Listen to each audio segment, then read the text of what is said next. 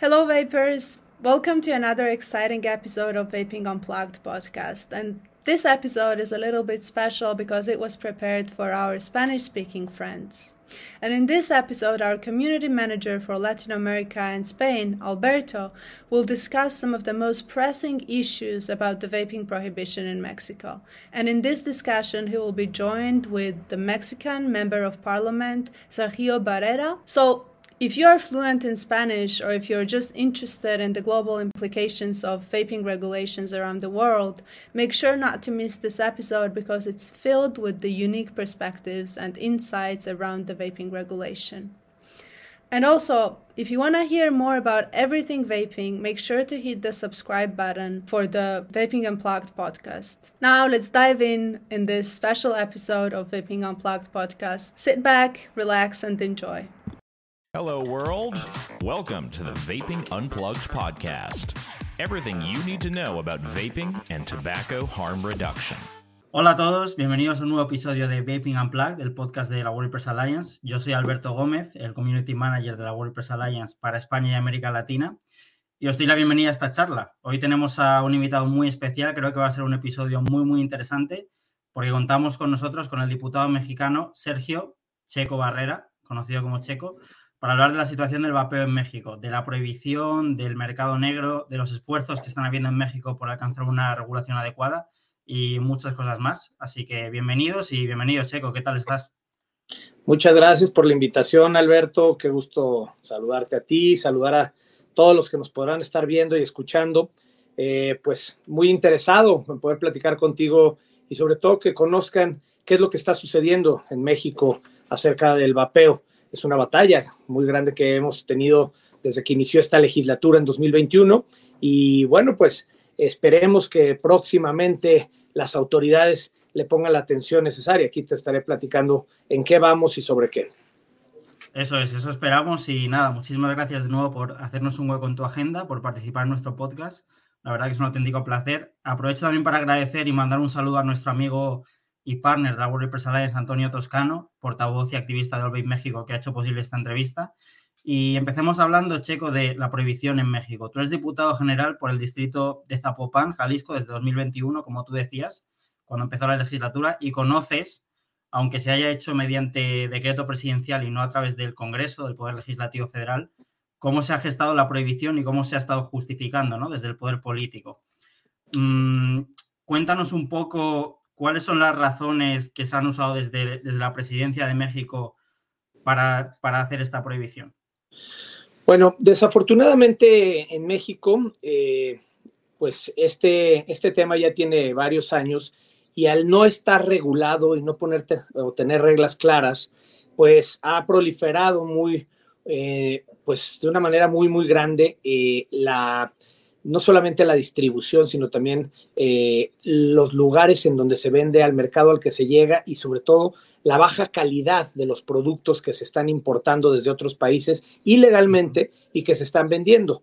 Y la realidad es que lo que nosotros estamos buscando, pues es que el gobierno federal que entienda de una vez por todas la necesidad que hay de que pongamos reglas claras sobre quién puede producir este tipo de dispositivos, quién puede distribuirlos y quién puede consumirlos, ya que no estamos buscando el hilo negro, lo podemos ver como ha sucedido en otros países. Eh, lo que ha pasado es que en otros países, pues al tener una regulación clara y justa, pues se utiliza inclusive como una medida de prevención también contra el tabaquismo y contra la gente que en algún momento ha querido dejar de fumar cigarrillos de combustión o cigarrillos normales, pues aquí en México se ha convertido en un problema porque los menores de edad están eh, utilizando este tipo de dispositivos y ciertos dispositivos que son sumamente dañinos, eh, ya que son de muy baja calidad, inclusive nos hemos encontrado dispositivos que son eh, reutilizados y que les ponen químicos que pues ciertamente hacen un daño catastrófico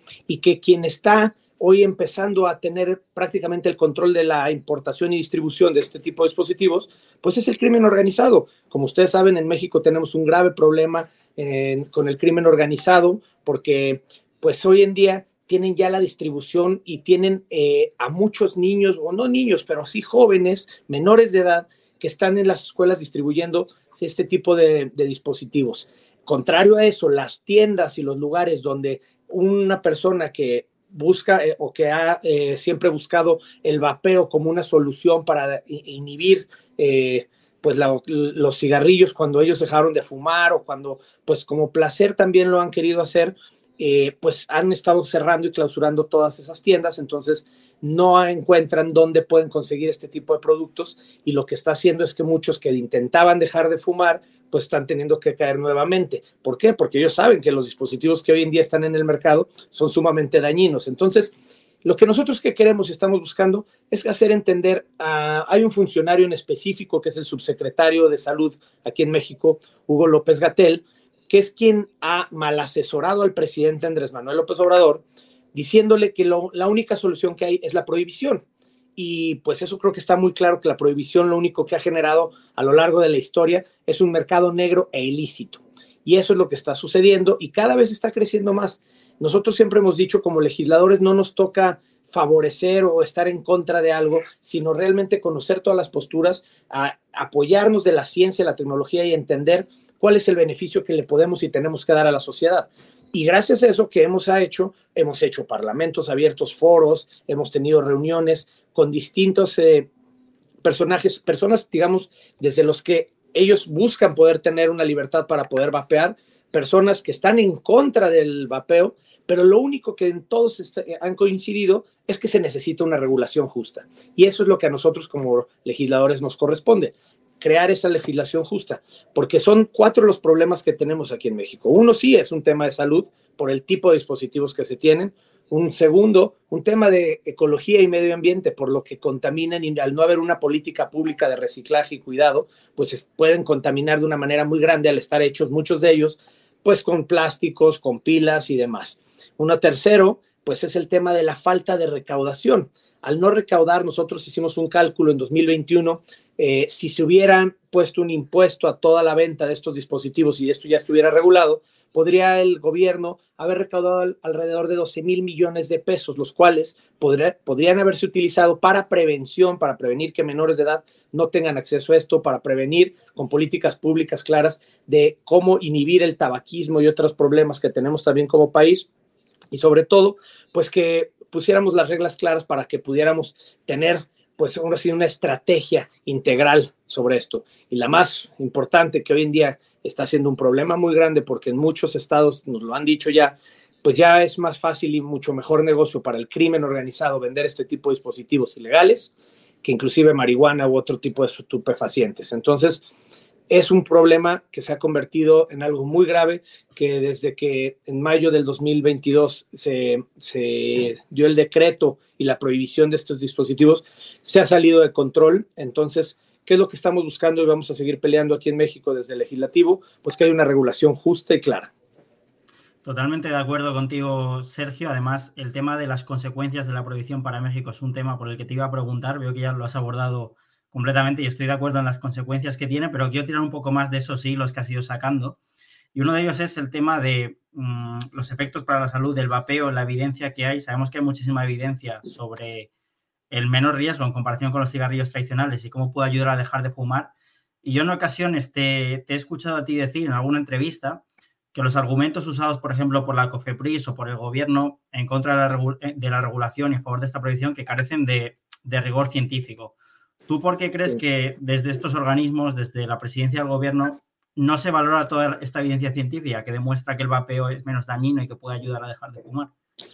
Bueno, yo creo que es muy claro. A ver, hay que decirlo y lo hemos tratado de hacer entender a los funcionarios con los que hemos podido tener algún acercamiento y decirlo con todas sus letras. Hay un interés de los grupos antitabaco eh, y sobre todo encabezados por el subsecretario López Gatel de cómo hacer para que no entren este tipo de dispositivos en el país.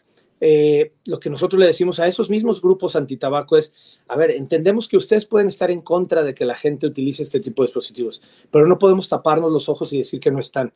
Y si no regulamos, lo único que estamos generando es una problemática mucho más grande que la gente que quiere acceder a estos dispositivos, pues lo va a hacer con dispositivos muy dañinos y que no tenemos una comprobación científica de lo que contienen. En cambio, si nosotros nos sentáramos y pudiéramos hacer estudios claros para poder legislar y decidir qué es lo que pueden contener, qué es lo que se puede utilizar, qué es el daño que puede llegar a ser y que las personas puedan tomar una decisión propia sobre quién quiere utilizarlo o no y de qué forma lo quieren utilizar, ya sea por placer, ya sea porque quieren dejar de fumar, ya sea porque pues cualquiera pueda decidir por la razón que él quiera, pero siempre, y dejándolo siempre muy claro, que no puedan estar al alcance de los menores de edad.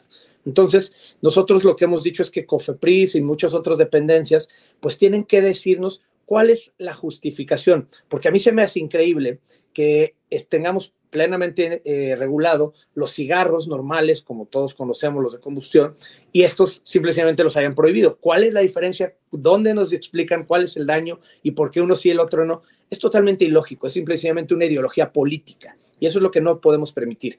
Hace algunos meses salió un video que pueden ver en mi TikTok, que sale el hijo del presidente, Andrés Manuel López Obrador, fumando un vapeador, fumando en una fiesta un vapeador, y se, se volvió viral. ¿Por qué? Porque ahora resulta que la manera de cómo están eh, generando decretos o quieren legislar es en base a lo que sucede en su casa.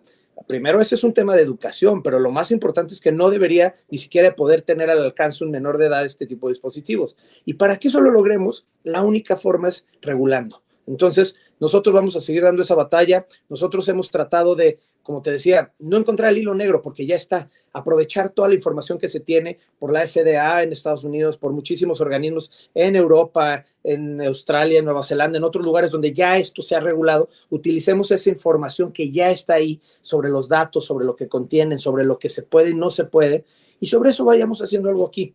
No tenemos que encontrar el hilo, el hilo negro, tenemos que poner las reglas claras y ponerlo en una ley plasmado para que de una vez por todas tengamos ahora sí una regulación justa. Totalmente, y más allá del hecho de que la prohibición genera, como tú dices, más problemas para la salud pública y que no, no consigue frenar que la gente deje de usar estos productos y hace que sean más peligrosos, siguiendo esto que dices de que hay países que lo han regulado correctamente, que lo están utilizando para reducir sus tasas de tabaquismo, ¿tú crees que México debería dar un paso más y no solo regularlo, retirar la prohibición y regularlo, sino además promoverlo como herramienta de reducción de daños del tabaquismo, como está haciendo, por ejemplo, Reino Unido, que ha lanzado recientemente el programa Swap to Stop, en el que dan kits de iniciación en el vapeo para, para fumadores, para ayudarles a dejar de fumar. ¿Tú crees que México debería tomar políticas similares para acabar con el tabaquismo en el país? ¿O simplemente debería regularlo para evitar la prohibición y las consecuencias negativas que tiene? Totalmente. Yo creo que es muy claro que el mundo está cambiando. Los estudios que nosotros tenemos hablan de cómo las generaciones, las nuevas generaciones, empiezan a vapear más que a fumar cigarrillos normales. Eh, los datos ahí están sobre cuál es la diferencia entre cada uno y sobre todo las políticas públicas, como bien lo comentabas, en el caso de Reino Unido, que están regalando a la población que quiere dejar de fumar cigarrillos de combustión alrededor de un millón de kits regalados por el gobierno como una política pública de prevención. Eso es lo que tendríamos que estar discutiendo, eso es lo que deberíamos de estar trabajando, no en decir que por un decreto vamos a poder prohibir algo que está prácticamente en todo el país. Ellos mismos, el gobierno es quien, está a cargo de las aduanas y siguen llegando carretadas de contenedores llenos de estos dispositivos. Los vemos en las plazas comerciales, los vemos en las máquinas y estos dispositivos que hoy en día se comercializan no tienen ninguna regulación, no sabemos lo que contienen y el daño que pueden hacer. En cambio, si tuviéramos una regulación justa, podríamos generar una política pública clara de cómo inhibir el tabaquismo y cómo pudiéramos ir migrando a que las personas que quieren hacerlo puedan tener información clara y certera sobre el daño que podría ocasionarles o el beneficio en su momento si quieren dejar de fumar. Y eso ayudaría también a un tema de salud pública nacional en un país donde el tabaquismo es un grave problema. Efectivamente, ahí están los ejemplos de otros países que, están utilizando estos productos efectivamente para acabar con el tabaquismo y, bueno, creo que, que, debería seguirse ese ejemplo, que lo primero, como tú dices, es que la gente conozca el efecto de estos productos para la salud, si puede ayudarles o no, y, de, a partir de ahí decidan. Pero volviendo a otro tema que has comentado, que es el de los cárteles en el mercado negro, em, ¿tú cómo crees que esta prohibición está alimentando este problema? Y sobre todo yo tengo una duda, que es cuando en algún momento se quiera regular el vapeo y se quiera acabar con este mercado negro, cuanto más se tarde, más difícil va a ser, porque conforme las mafias, los cárteles se vayan haciendo con ese mercado negro, se van a oponer a, la, a la regulación, ¿verdad? Entonces, ¿Cómo ves tú que está evolucionando este problema y cómo crees que, se va a poder atajar en el futuro, si es que se va a poder atajar, porque es un tema muy complejo? A ver, eh, hay que ser realistas. México está viviendo una crisis desde hace varios años eh, de inseguridad. Los cárteles de este país son mundialmente conocidos, las mafias que operan en este país en cuanto a las drogas, en cuanto al contrabando y demás, pues tienen muchos años y con unas redes muy extensas. Hace poco salió un reportaje donde hablaba que el quinto empleador de todo México es el crimen organizado, para que nos demos una idea de los alcances que tiene y la cantidad de personas que están involucradas. Entonces, si hoy en día el crimen organizado está volteando a ver que hay un mercado interesante en este tipo de dispositivos, ¿por qué? Porque no son mal vistos, porque si tú vas a una plaza, una comida, una reunión, las personas pueden sacar un vapeador, estar vapeando y no es algo que a alguien le va a molestar o se lo va a ver como si estuviera drogándose, digamos.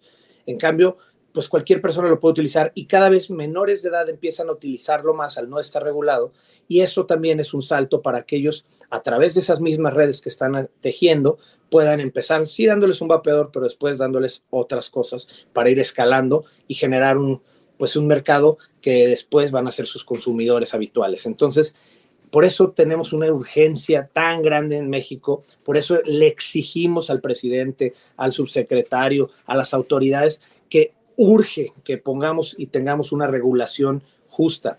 Eh, justo el día de hoy, hoy vamos a tener por la tarde, va a sesionar la Comisión de Salud, a la cual yo no pertenezco, pero estoy invitado ya que mandé un oficio solicitando eh, la creación de un parlamento abierto, un foro para platicar, para escuchar a todas las voces sobre la problemática que existe en cuanto a la no regulación que hay en, el vapeo y lo que debemos de hacer y cuál es la propuesta que nosotros como legisladores tendríamos que tener.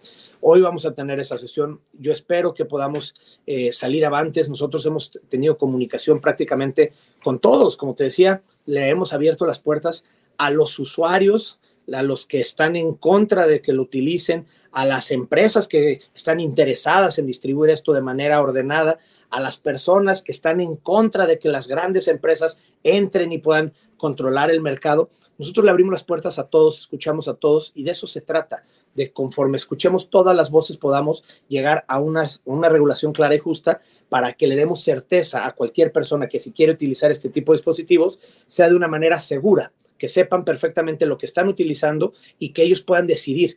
Ya es un libre, es una decisión libre de cada ciudadano si quiere utilizar o no este tipo de dispositivos. Inclusive, y como lo comentamos antes, si el mismo gobierno utiliza y crea una política pública de prevención como se ha hecho en otros países. Entonces, creo que el beneficio es mucho mayor si logramos esta regulación a lo que estamos viviendo hoy en día. ¿Por qué? Porque hoy en día quien se está empezando a encargar de toda la distribución y de la venta de, este, de estos dispositivos, pues es el crimen organizado. Y como tú bien lo dices, Alberto, va a llegar un momento en que, por más que queramos regular, las redes que están tejiendo y que están haciendo van a ser muy grandes. Entonces, por eso mismo necesitamos hacerlo urgentemente.